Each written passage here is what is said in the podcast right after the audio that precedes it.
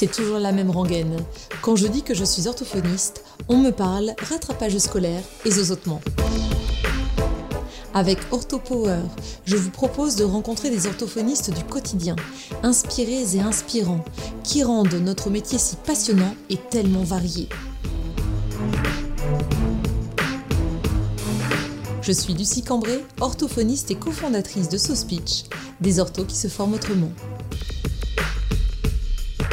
Dans cet épisode, Manon vient nous parler de son intervention en tant qu'orthophoniste dans le service de réanimation néonatale dans lequel elle exerce. Les maîtres mots de cette interview seront sans aucun doute l'écoute du bébé, si jeune soit-il, et la nécessaire adaptation de l'équipe pluridisciplinaire à ses besoins en tant que prématuré. Eh bien, bonjour Manon. Bonjour Lucie. Je suis ravie de, t'accueillir dans le podcast OrthoPower pour un nouvel épisode. Euh, est-ce que tu veux bien te présenter pour nos auditeurs, Manon? Oui, bah, tout d'abord, merci euh, Lucie de m'avoir invité à, faire ce podcast. Avec plaisir. Euh, donc, je suis Manon Loriot, je suis une jeune orthophoniste puisque je suis diplômée depuis l'année dernière, 2019, mmh à l'école de Paris. Et je travaille en réanimation néonatale à Port-Royal à Paris. Très bien. Tu es une toute jeune ortho. Manon, comment tu as euh, euh, eu envie de travailler euh, à l'hôpital? Est-ce que c'était ton, ton, stage de dernière année qui t'a qui t'a un peu ouvert les portes de, de, de ce domaine? Parce qu'aujourd'hui, on va parler de néonatalité, c'est ça? En orthophonie? Oui, C'est bien ça. En fait, euh, j'ai mis le, premier pas dans les troubles alimentaires pédiatriques avec un stage que j'ai fait euh, chez Maëlys Bellé, qui exerce dans le 20e à Paris en libéral, mmh et euh, qui m'a vraiment, vraiment passionnée. Elle a, elle a une approche vraiment super au niveau de l'oralité alimentaire. Et donc, quand j'ai fait mon stage avec elle, euh, voilà, c'est comme si c'était devenu une vocation. Et ensuite, euh, j'ai pu réaliser mon mémoire euh, dans le domaine à mmh l'hôpital Necker et, et, au centre hospitalier sud-francilien à Corbeil-Essonne. voilà. Et donc, j'ai choisi ensuite de, de m'orienter de m'orienter euh, vers ce genre de, de services, donc les, services de, réanimation néonatale. Mmh euh, et donc, j'exerce euh, bah, depuis un an et demi à Port-Royal. C'est une maternité de, niveau 3, donc qui prend en charge les grossesses à haut risque avec mmh. une, une, prise en soin des, des extrêmes prématurés. Donc, mmh. à partir de 23 semaines, euh, ça fait environ 5 mois et demi de, de grossesse. Mmh. Et donc, euh, nous, on est un assez gros service puisqu'il y a euh, une soixantaine de lits entre la réanimation, les soins intensifs et, et la néonate et l'unité mère-enfant aussi. et donc, euh, donc voilà, moi, je travaille sur, sur ce pôle-là. Et euh, je suis amenée à, à évaluer bah, les compétences du bébé, à observer l'enfant, comment il se réveille, comment il tète, mmh. comment il voit, et les suivre un peu euh, le long de leur hospitalisation euh, voilà, pour adapter, si, enfin, voilà, pour les suivre au niveau de l'oralité alimentaire et, et, adapter la prise en soin euh, si besoin. Mmh oui, ça a l'air passionnant. J'ai plein de questions qui me viennent en tête. On va déjà commencer par euh, la première. Comment tu t'es sentie la première fois face à un tout petit, un grand prématuré, mais un tout petit être qui n'arrivait pas à, à téter? Est-ce que tu te sentais suffisamment à l'aise avec ce que tu avais eu en stage comme, comme, comme aide avec avec Maëlys, c'est ça? Et aussi euh, peut-être des formations complémentaires, les cours que tu as eus euh, durant tes années d'études. Est-ce que tu te sentais suffisamment armée? Alors, pour tout dire, la première fois que je suis rentrée euh, dans un service de néonat, mmh. c'était bah, quand on a, on a présenté notre projet de mémoire à, à Corbeil. Mmh. Et, du coup, on, est, on devait à convaincre les, différentes équipes et le chef de service de nous recevoir dans le service pour qu'on puisse mener à bien notre mémoire. Et ils nous ont ensuite proposé de, visiter bah, le service de, de néonat. C'était la première fois que je mettais les pieds en néonat. Mmh et j'ai fait un malaise ah quand je suis entrée. Euh, voilà. Alors après, on venait de présenter le mémoire, il fallait convaincre euh, hmm. voilà, de nous recevoir, etc. Donc il y avait, c'était l'hiver, il faisait chaud. Émotionnellement, il y avait quand même pas mal de choses. Émotionnellement, hmm. mais c'est quand même très impressionnant la première fois qu'on qu'on rentre, euh, surtout qu'ils nous avaient emmenés directement en réanimation, donc hmm. avec des, des, bébés qui sont quand même très petits, 500 grammes, il y a beaucoup de il y a beaucoup de machines, beaucoup de fils. Donc mmh. euh, voilà, c'est vrai que ça a été assez impressionnant. Mais bon, c'est arrivé juste une fois. Et ensuite, euh, ensuite, du coup, j'ai pu me familiariser à ce genre de service avec mon mémoire, mais j'ai aussi fait un stage à Port-Royal avant mmh. d'être embauchée. Et donc, c'est là que j'ai pu que j'ai pu bah voilà, apprendre vraiment sur, sur le terrain les, mmh la façon de, prendre en soin euh, ces petits bébés. Et euh, bah, il faut quand même se familiariser avec un environnement très médical, un, vocabulaire euh, mmh particulier.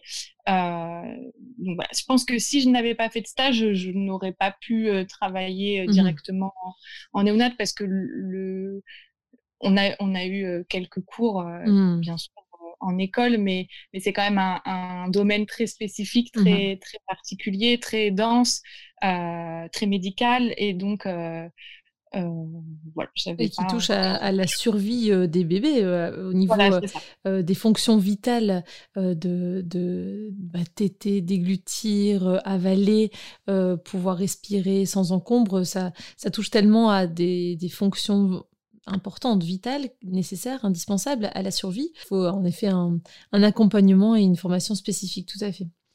Euh, est-ce que tu as d'ailleurs des références bibliographiques à, proposer, à, conseiller aux personnes qui s'intéressent à ce domaine-là, Manon? Euh, Oui, alors il y a, plusieurs, euh, plusieurs livres qui traitent euh, des, grands prématurés. Donc, il y a tout d'abord le, livre, le grand livre du bébé prématuré, mmh voilà, qui est plutôt un livre qui aborde, enfin, qui va être très général sur sur la prise en charge du grand prématuré, que ça soit médical, neurologique, mmh respiratoire, alimentaire, l'accompagnement des parents. Donc voilà, ça c'est un livre qui est pas mal parce qu'il est, assez gros et en même temps très abordable. C'est pas mmh très voilà, très, très abordable. Euh, ensuite, euh, moi, j'aime beaucoup toutes les, tous les numéros de rééducation orthophonique euh, qui mmh. traitent de l'oralité alimentaire. Il y en a plusieurs. Il y en a un qui est vraiment voilà, les oralités où ils traitent vraiment l'oralité alimentaire. Puis il y en a d'autres, voilà, ah, différents, pas mal, hein. numéros. Mmh Et ensuite, après, pour tout ce qui est plus prise en soin, alors là, c'est pas spécifique pour, euh, pour les, les prémas, mais tout ce qui va être euh, les petits livres comme les troubles euh, des fonctions alimentaires chez le nourrisson et le jeune enfant, des mmh abandonnés ou tout ce qui va être voilà petite piste. Il y a aussi pas mal de de, de boîtes à idées qu'on peut trouver sur internet mmh dans différents mémoires ou différents mmh. voilà qui peuvent être des petites des petites astuces. Je sais que que voilà, quand j'étais étudiante, je cherchais beaucoup oui.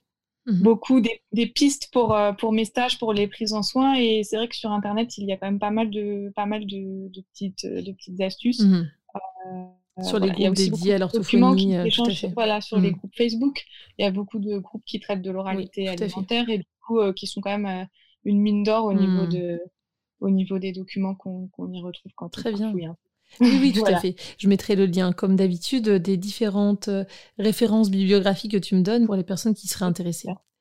Euh, concernant euh, ta pratique au quotidien, Manon, mm-hmm. comment ça se passe concrètement quand un bébé naît et, et qu'il a besoin d'avoir un bilan orthophonique Est-ce que tu as euh, déjà une un premier entretien avec les, parents euh, avant la naissance quand on sait que la naissance est à risque ou comment ça se passe concrètement?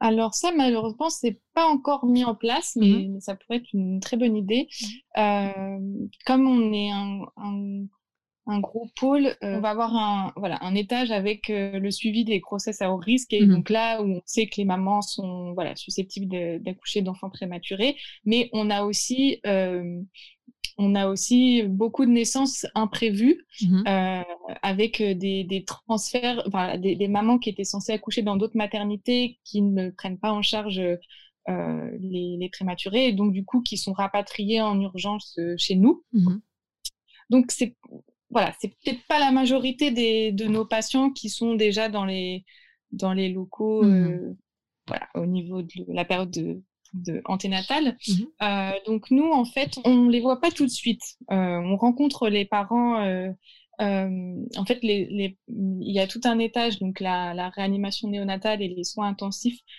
où il va y avoir cette prise en charge très précoce respiratoire, de surveillance neurologique. Mmh etc., de prise de poids au, début. Et nous, on intervient pas voilà pas dès, la naissance parce qu'il y a, y, a, y a plein d'autres aspects qui sont un peu prioritaires. Mmh et nous on vient se, se présenter auprès des parents dès que l'enfant est, est un peu plus stable mmh que, sa vie n'est plus en danger et que et que voilà que la question d'alimentation arrive, mmh arrive voilà. donc on vient se présenter un peu plus tardivement dans dans le parcours, mmh. euh, mais très médical de, ces petits bébés. Euh, est-ce que les parents sont assez étonnés de rencontrer l'orthophoniste euh, ou, ou est-ce que c'est ça va de pair alimentation orthophonie?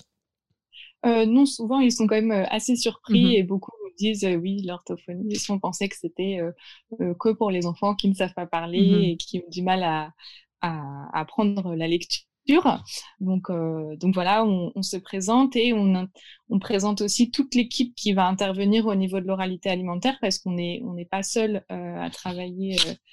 Euh, voilà, c'est vraiment un, travail pluridisciplinaire. On a donc des kinés qui mmh travaillent voilà, avec nous. On a une constante en lactation. Mmh et puis, bien sûr, les infirmières puéricultrices, les auxiliaires de puériculture, les médecins. Euh, voilà, on va, on va travailler tous ensemble euh, pour les bébés. Euh, on a un, staff oralité ah qui se déroule toutes les semaines, qui, qui dure qui dure le temps, le temps qu'il faut. On aborde le, le dossier de, chaque enfant mmh. et on décide des orientations au niveau de, enfin, des adaptations et des, orientations de, prise en soin au niveau de l'oralité alimentaire pour ces enfants. Et donc voilà, on est vraiment tous ensemble. Ça tombe bien que tu parles des différents professionnels de santé, Manon.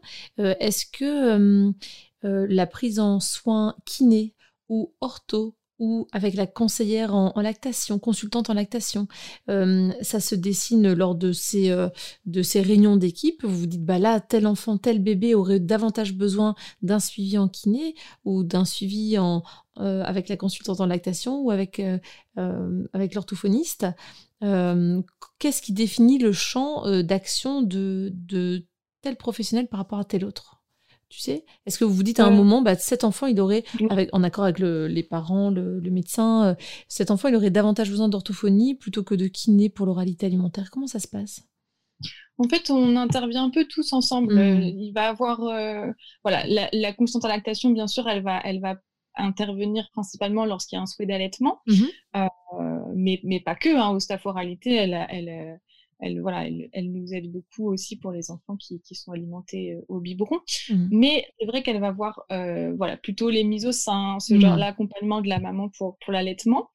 Et puis, en fait, nos kinés ont aussi beaucoup de connaissances en oralité alimentaire. Et c'est vraiment la profession avec laquelle on est le plus à la croisée des chemins. Oui. On a, on a des, des kinés qui ont, qui ont une expérience euh, importante au niveau de, de la vie dans le service, qui sont, dont une qui est formée au NIDCAP, aux soins de développement, qui a, et qui a beaucoup, euh, voilà, qui nous apporte beaucoup euh, dans ce domaine-là, tout ce qui va être euh, positionnement, rythme de l'enfant, etc. Et, il nous aide énormément au niveau, au niveau de ça. Donc finalement, vous complétez bien. voilà, on se mmh. complète très bien. Et puis les kinés n'ont pas les mêmes, le même rythme de travail que nous, mmh puisqu'on travaille du, du, lundi au vendredi tant qu'orthophoniste et les kinés sont en 10 heures, donc ils travaillent aussi le week-end, ce qui mmh. fait que ça permet aussi d'avoir un relais euh, le mmh. week-end et d'avoir euh, euh, des regards conjoints. Parfois, on aime, on aime bien voir les enfants ensemble pour, bah, voilà, pour avoir vraiment une observation fine en, en pluridisciplinarité et, ensemble. Très bien. Oui, parce que de la collaboration et du partenariat, euh, euh, on en ressort toujours plus, euh, plus enrichi. En fait, l'idée, c'est de que chacun apporte ses compétences pour pouvoir eh bien, soigner au mieux, le, bah, en l'occurrence ici, le bébé, le grand prématuré, en effet. Mmh. Et quand les parents, tu l'évoquais juste avant, sont assez étonnés que l'orthophoniste intervienne dès, dès le plus jeune âge, mais même avant le, terme de, la naissance, et donc interviennent auprès de leur tout petit bébé, euh, qu'est-ce que tu leur, euh, évoques comme, euh, objectif thérapeutique, d'accompagnement En quoi l'orthophonie est si importante pour ces tout petits? Mmh Alors, il y a différents aspects. Tout d'abord, les parents sont, sont contents d'avoir des interlocuteurs pour, pour tout ce qui va être accompagnement global. On va être parfois des, des personnes, bah voilà, en étant là un peu tous les jours, comme on essaye au maximum qu'il y ait des, des références au, niveau de, du suivi en équipe. Ils sont contents d'avoir voilà une tête un peu connue mmh. qu'ils voient tous les jours et, et parfois c'est vrai qu'on a des parents qui, qui se confient, qui, qui voilà qui ont qui ont un enfin pour qui le parcours est très très difficile à vivre. Et du coup euh, bah, ils peuvent ils peuvent s'appuyer sur nous pour euh, bah voilà pour pour échanger. Mmh. et on va leur on va leur présenter euh, un peu tout ce qu'on peut faire au niveau de, de la prise en soin de de l'oralité de, de leur bébé. Voilà on, on, on, leur on leur on leur on leur dit qu'on va venir euh, observer euh, l'enfant, voir mmh comment comment il se réveille, voir si on est à son rythme, mmh euh, comment il tête, pour ensuite pouvoir adapter leur, leur alimentation, mmh que ce soit au niveau bah, des rythmes des repas, au niveau des quantités, au niveau de, de la texture, voilà, pour, pour, euh, pour certains enfants, on, on, met en place euh, des sollicitations orofaciales mmh s'il y a besoin au niveau de, de, le, de la motricité, de la, de la sphère orofaciale.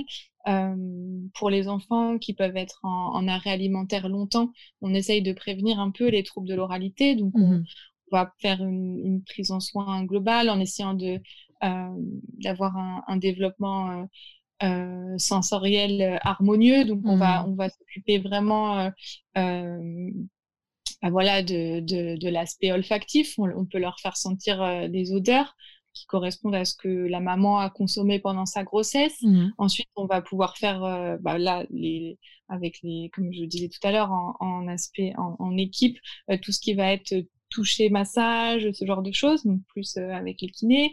On va voir au niveau, au niveau visuel, euh, au niveau vestibulaire, au niveau auditif. Euh, on propose euh, comptines ou des, ou des, ou des bruits de la nature, par mmh. exemple. Alors, tu vois, euh, le côté olfactif, c'est vrai que j'y avais pas pensé. Enfin, tu vois, ne, méconnaissant tout à fait ces prises en soins si jeunes en néonatologie et en réanimation, c'est vrai que on sait que le fait d'avoir des odeurs, les odeurs maternelles, ça peut rassurer l'enfant.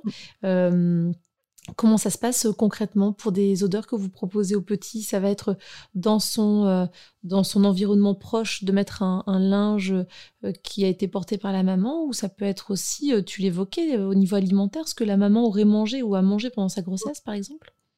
Alors, euh, on ne le fait pas en systématique. Hein, c'est vraiment, on a vraiment un souhait de service de mmh. travailler au cas par cas, d'individualiser au maximum les mmh. soins.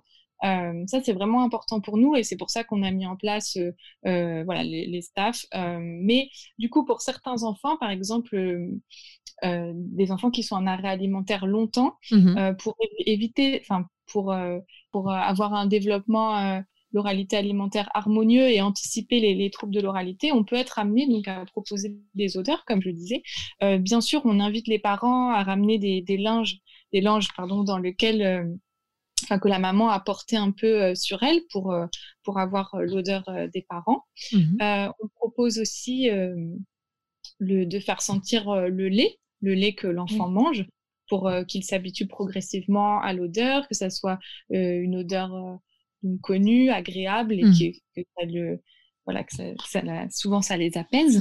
et puis dans certains cas précis, lorsque ça a été décidé en équipe et que dans un projet de de voilà, dans un, dans un, projet euh, de prise en charge pour les enfants, on peut être amené aussi à présenter des odeurs alimentaires, donc qui correspondent à ce que la maman a consommé à grossesse. Donc on mmh demande aux mamans, euh, ben, qu'est-ce que qu'est-ce que vous avez mangé, qu'est-ce que vous préférez.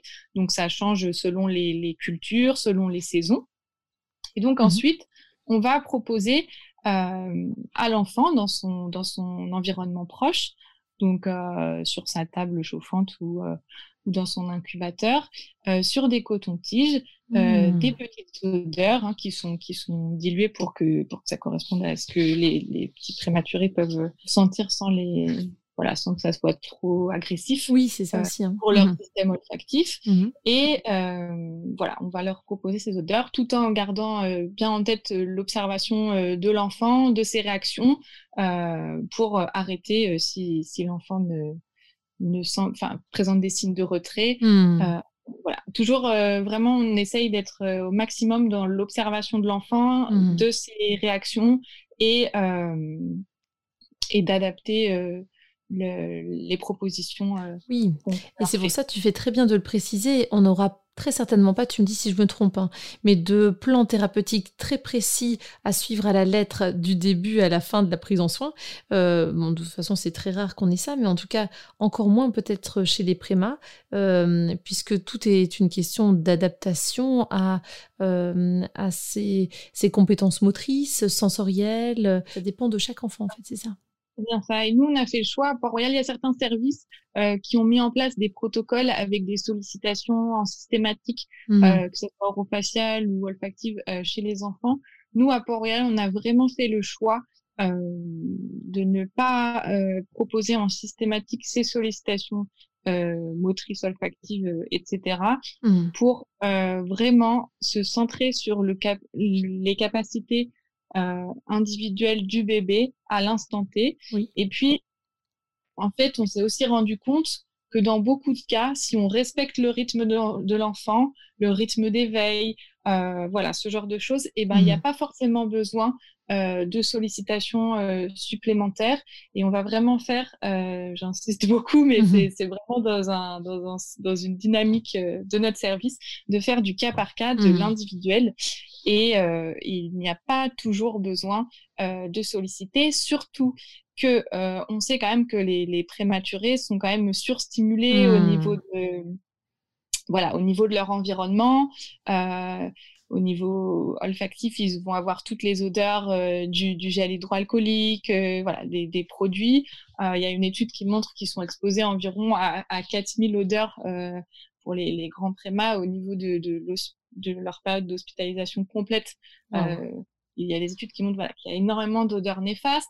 Il y a aussi beaucoup de lumière dans les services, le bruit des mmh. alarmes. Voilà, ça, c'est vraiment des stimulations sensorielles et donc, nous, on va essayer de, au maximum de, réduire euh, cette stimulation néfaste mmh et, euh, et donc d'aapporter euh, des sollicitations agréables et un environnement, un milieu pour l'enfant qui soit apaisant aussi. Proche, voilà, apaisant et qui soit plus proche de, de ce qu'il aurait s'il était resté dans le ventre de sa maman. Ah, c'est hyper intéressant. Et oui, tout à fait. Donc ça, suppose, comme tu le disais très justement, d'être hyper à l'écoute de ses réactions, de son éventuel euh, retrait par rapport aux stimulations. Euh, alors ça va se manifester comment par euh, un enfant qui pleure, mais pas forcément. Ça sera d'autres postures peut-être qu'il va adopter. Oui, c'est bien ça. On va regarder, on va regarder au niveau au niveau moteur. Mmh les, par exemple, les prémas ont tendance à, à à bouger beaucoup les bras, les jambes quand ils mmh. sont quand ils ont quand ils ont peur, quand ils sont en situation de stress. Mmh. En fait, ils recherchent euh, un peu des appuis. Mmh. Euh, dans le ventre de leur mère, voilà, il y avait il y avait le, ventre de la maman comme contenant. Donc, on va essayer de, de recréer euh, euh voilà ce, ce, contenant avec le positionnement, les cocons, les positions qu'on peut proposer. Euh, voilà, il y a des signes comme ça, il y a des signes euh, bah, sur le, visage, euh, grimaces, euh, mais même des, des, signes comme le hoquet, le bâillement, ça peut être aussi des, des signes de stress. On va vraiment regarder euh, finement les, les, réactions de l'enfant au niveau, bah, voilà, aussi des, des constantes, si l'enfant désature, si l'enfant fait des bradycardies. Mmh. voilà, il y, a tout, il y a un certain nombre de signes à, à regarder, être vraiment la clé de notre travail, ça va être l'observation fine de l'enfant, de ses réactions et, et l'ajustement euh, à ses mmh besoins. Et tu, fais, tu faisais bien le dire, en effet, de nouveau, pas forcément de surstimulation, parce que l'enfant est déjà euh, très stimulé et très sensible à tout ce qui lui parvient de l'extérieur, en fait, c'est ça. Et on va aussi beaucoup s'appuyer sur euh, les parents, leur présence. Mmh. les parents sont vraiment les, les co-régulateurs de l'enfant. Et donc, on va leur, on va s'appuyer sur eux pour essayer, enfin voilà, eux, les parents, souvent, ils savent apaiser leur enfant. Ils peuvent euh, souvent percevoir euh, euh, encore mieux les, réactions de leur enfant. Mmh. Et, pour qu'ils trouvent leur place de parents, parce que c'est pas évident pour eux. Mmh. tu disais très justement à participer aux soins, mais aussi à, tous les projets thérapeutiques finalement. C'est un gros partenariat avec eux. Euh, gros mmh. partenariat avec les parents et euh, ils nous aident aussi à, réajuster et à réadapter nos, nos, nos prises en soins selon, ce que, selon leur volonté, selon ce qu'ils ont observé et selon leurs mmh. souhaits pour, euh, voilà, pour, pour après, une fois que la période d'hospitalisation est passée. Mmh, très bien. Est-ce que toi, tu les vois, est-ce que c'est aléatoire Tu vois les, bébés un peu, tu ne sais pas trop quel sera ton programme de la journée à l'avance ou est-ce que les séances sont presque comme en cabinet libéral ou même en, centre Est-ce que c'est programmé Tu vois tel enfant une fois tous les deux jours ou une fois par semaine Comment ça se passe? Alors effectivement, le matin, je ne sais pas exactement de quoi va être constituer ma journée, mmh. puisque évidemment, comme je disais, on respecte le rythme de bah l'enfant, donc on ne sait pas quand est-ce qu'il va se réveiller, quand est-ce mmh. qu'il va manger. Euh, voilà, donc euh, après, quand je, je, suis un enfant et que je suis amenée à le revoir sur plusieurs jours, euh, ben je sais que, que je, je, vais retourner le voir le lendemain et que je vais mmh. trouver un moment pour le voir. Mais c'est vrai que je ne sais pas forcément euh, quand l'enfant sera disponible, euh, réveillé et avec une appétence pour manger. Mmh voilà, donc, donc je ne sais pas trop à l'avance. Après, c'est vrai que dans notre dans notre dans notre poste, mmh il y a aussi, en fait, on revoit aussi les enfants une fois qu'ils sont sortis de l'hôpital. c'est ce que j'ai été demandé justement. Voilà. En fait, on les revoit à, pour des bilans. Mmh à un an, trois ans et six ans. Mmh on revoit tous les moins de 27, donc les, les extrêmes prématurés, pour voir, ben voilà, pour faire, pour faire des bilans. Donc à un an, on va regarder on va regarder euh, euh, tout ce qui est oralité alimentaire, mais aussi euh, développement global, les compétences socles, voilà, les, prémices du langage. Mmh comment s'est passée la diversification, comment se passe le, passage au morceau. Mmh Et ensuite, à trois ans, on va regarder bah, toujours l'alimentation, mais aussi le langage oral, puisque souvent ça correspond à, à l'entrée à l'école.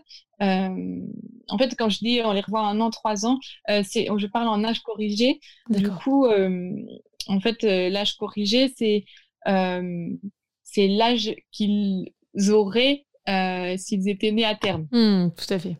Donc en fait, quand je dis un an, en vrai, ils ont déjà 16 mois. Mmh pour la plupart, ou un peu plus ou un peu moins, mais voilà, comme ils sont des extrêmes prématurés, ça correspond à un âge corrigé.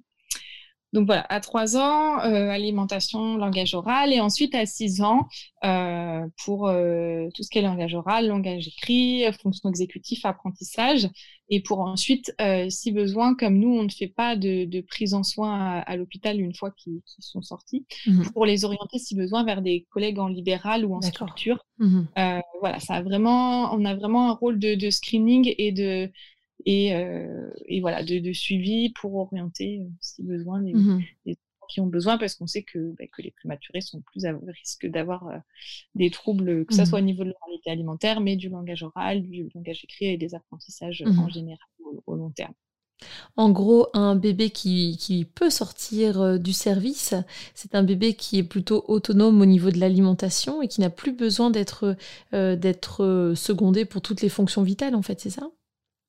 C'est ça. Alors nous, à Port-Royal, on laisse sortir euh, les enfants lorsqu'ils sont autonomes sur le plan alimentaire. Mmh ils sont, qui sont capables de boire euh, au sein ou au biberon euh, leur quantité. Mmh et par contre, euh, on peut, dans certains cas, proposer euh, aux bébés de sortir lorsqu'ils ont encore besoin d'une assistance respiratoire, donc avec des petites lunettes à oxygène, mmh parce que quand l'hospitalisation est longue et qu'on sait que le sevrage de cet oxygène peut être long aussi, euh, on les, lorsque les parents gèrent un peu ce genre de voilà les lunettes, on les on les laisse sortir euh, et puis, euh, voilà, ensuite, ils reviennent pour mmh. qu'on évalue à quel moment ils pourront euh, être sevrés de, de, cette assistance respiratoire.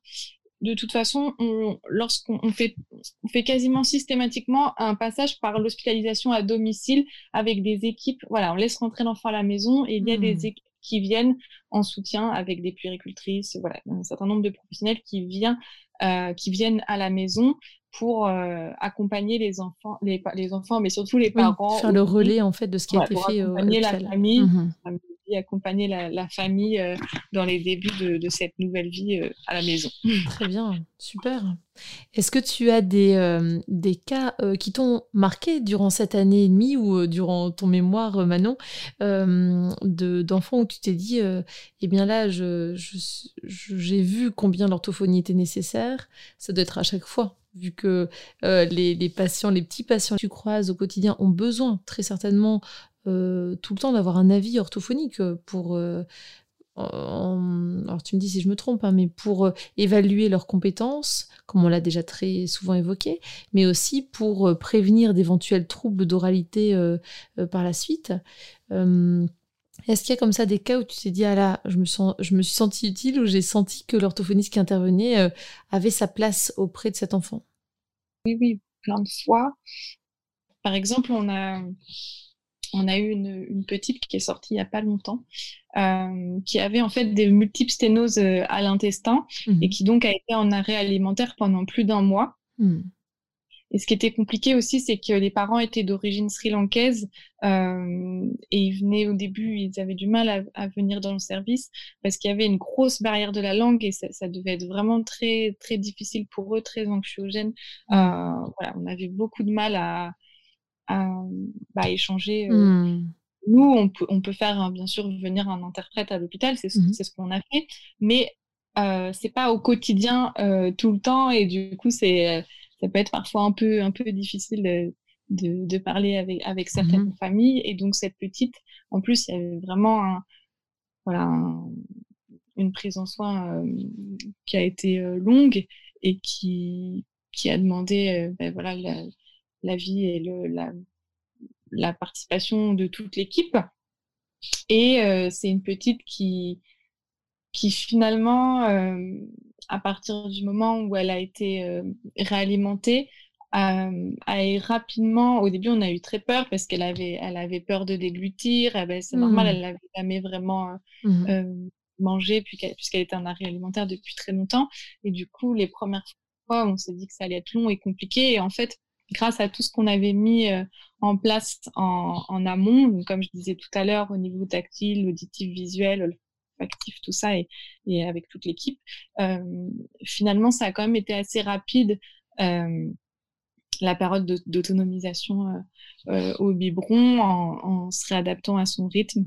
On a épaissi aussi le lait pour pour que ça soit plus facile pour elle. Mmh. Et, et, finalement, alors ça ne veut pas dire qu'elle ne sera pas à risque d'avoir des mmh. troubles de moralité au long terme, mais finalement, la période d'autonomie alimentaire, c'est plutôt, enfin, d'autonomisation, c'est plutôt bien passé. Et, euh, et bah, dans ces cas-là, on est super content. On voit que ce qu'on a fait a, servi. Et, euh, ah, super. C'est une petite qui a besoin d'être suivie aussi euh, en dehors de, de l'hôpital pour continuer le, le, le suivi de la prise en soins orthophonique ou ça n'a pas forcément été nécessaire? Alors, au niveau, bah, il, faut, il faudra voir. Hein. Pour l'instant, on peut pas encore, on peut pas encore trop savoir. Mmh Là, les livres se passent bien, donc dans un premier temps, elle, elle mmh. rentre voilà, mais sûrement qu'au moment de la, diversification oui. et des oui, parce qu'elle est toute, elle est toute jeune encore. Voilà, c'est ça, elle est, encore, euh, encore toute jeune, mais à, des moments clés plus tard, on mmh. sera, on sera peut-être amené à la revoir et à, et à proposer un petit soutien euh, mmh. si besoin euh, à ce moment-là. C'est possible. Est-ce que vous voyez ça arrive, ça arrive, fréquemment? de, manière fréquente, oui. Mmh est-ce que vous voyez tous les enfants du service Est-ce que tu vois tous les enfants du service en tant qu'orthophoniste, au moins pour un bilan?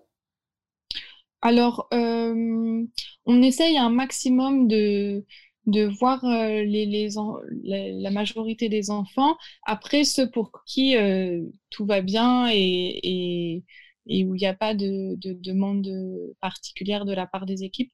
Il y a certains qu'on ne voit pas, mais de manière générale, on aime bien les voir euh, souvent quand ils descendent en néonat, une fois que le mmh. parcours de réanimation est passé. Euh, voilà, lorsqu'ils commencent à, téter, euh, on aime bien faire un petit point au niveau des compétences sensorielles, mmh. motrices, orales et et, voilà, et les voir à, ce moment-là. Mais c'est pas, on voit pas en systématique tous les mmh. enfants. D'accord. Voilà.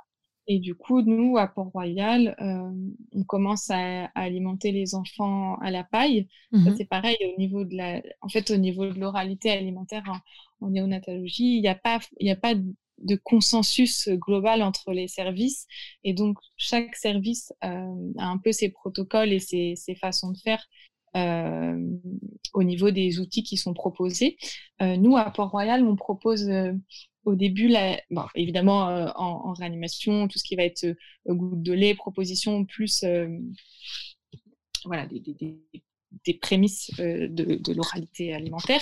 Et quand ils sont, quand ils commencent à avoir la capacité de téter, déglutir et respirer, hein, quand la coordination se, se fait et quand il s'éveille plus, quand il cherche à téter, qui montre des signes. Enfin, on s'appuie vraiment, comme je le disais, sur euh, les signes que l'enfant va nous montrer euh, pour nous dire, OK, je suis prêt, euh, là, nous pouvons commencer au niveau de, des tétés. On va on va proposer une alimentation à la paille au doigt, mmh c'est-à-dire qu'on va, qu'on va avoir des, des petites pailles euh, vraiment toute petite, en fait, c'est les, les sons d'aspiration pour les pumas mmh qu'on va coller avec un petit scotch euh, sur le doigt euh, ganté. Et cette paille va, va être positionnée également dans la seringue ou le, le biberon au bout de, au bout de la paille. Et l'enfant va pouvoir, en tétant le doigt, faire venir le lait. Mmh donc, ça nécessite vraiment d'écraser et d'aspirer. Mmh et donc, on a choisi euh, la paille au doigt à Port-Royal pour entraîner justement cette composante d'aspiration qui va être nécessaire à l'enfant euh, pour s'alimenter, notamment au sein. Mmh et donc en, entraînant euh, les différents, les différents paramètres qui interviennent dans la succion du bébé. À partir de quel âge on peut s'attendre à ce que l'enfant puisse aspirer et téter et déglutir à la paille au doigt?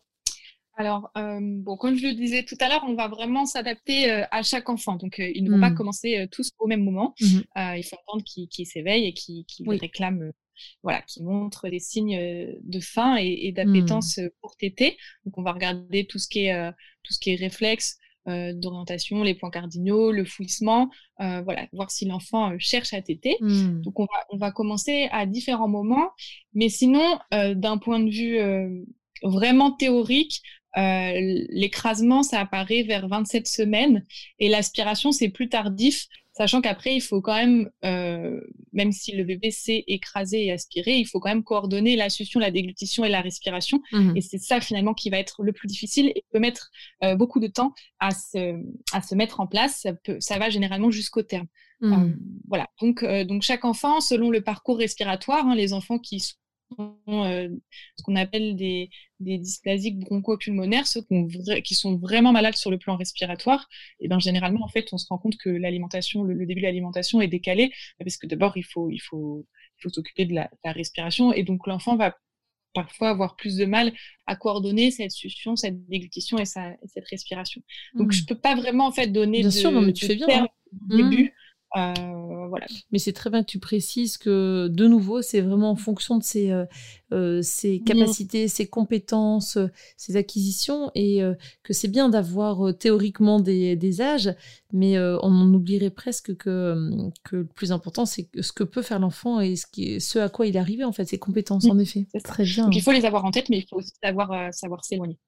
Eh bien, merci Manon. Euh, est-ce que tu aurais euh, euh, en tête la compétence qui, qui, serait la, le super pouvoir des orthophonistes? C'est la, petite question rituelle de, de la fin mm. du podcast. Selon toi, quel est, quel est le super pouvoir des orthophonistes et qu'est-ce qui fait notre spécificité en tant qu'orthophoniste?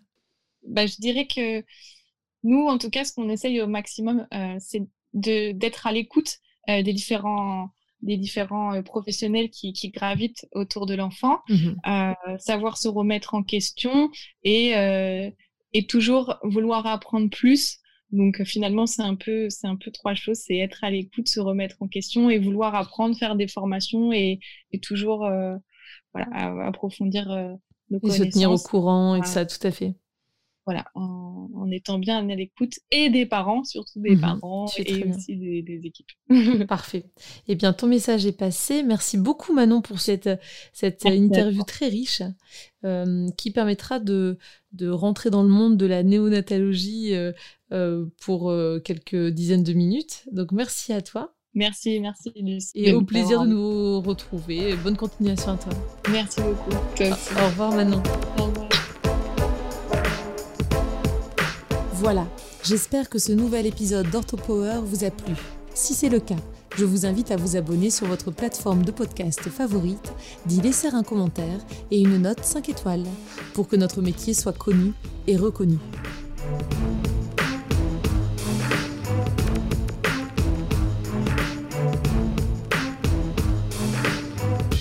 OrthoPower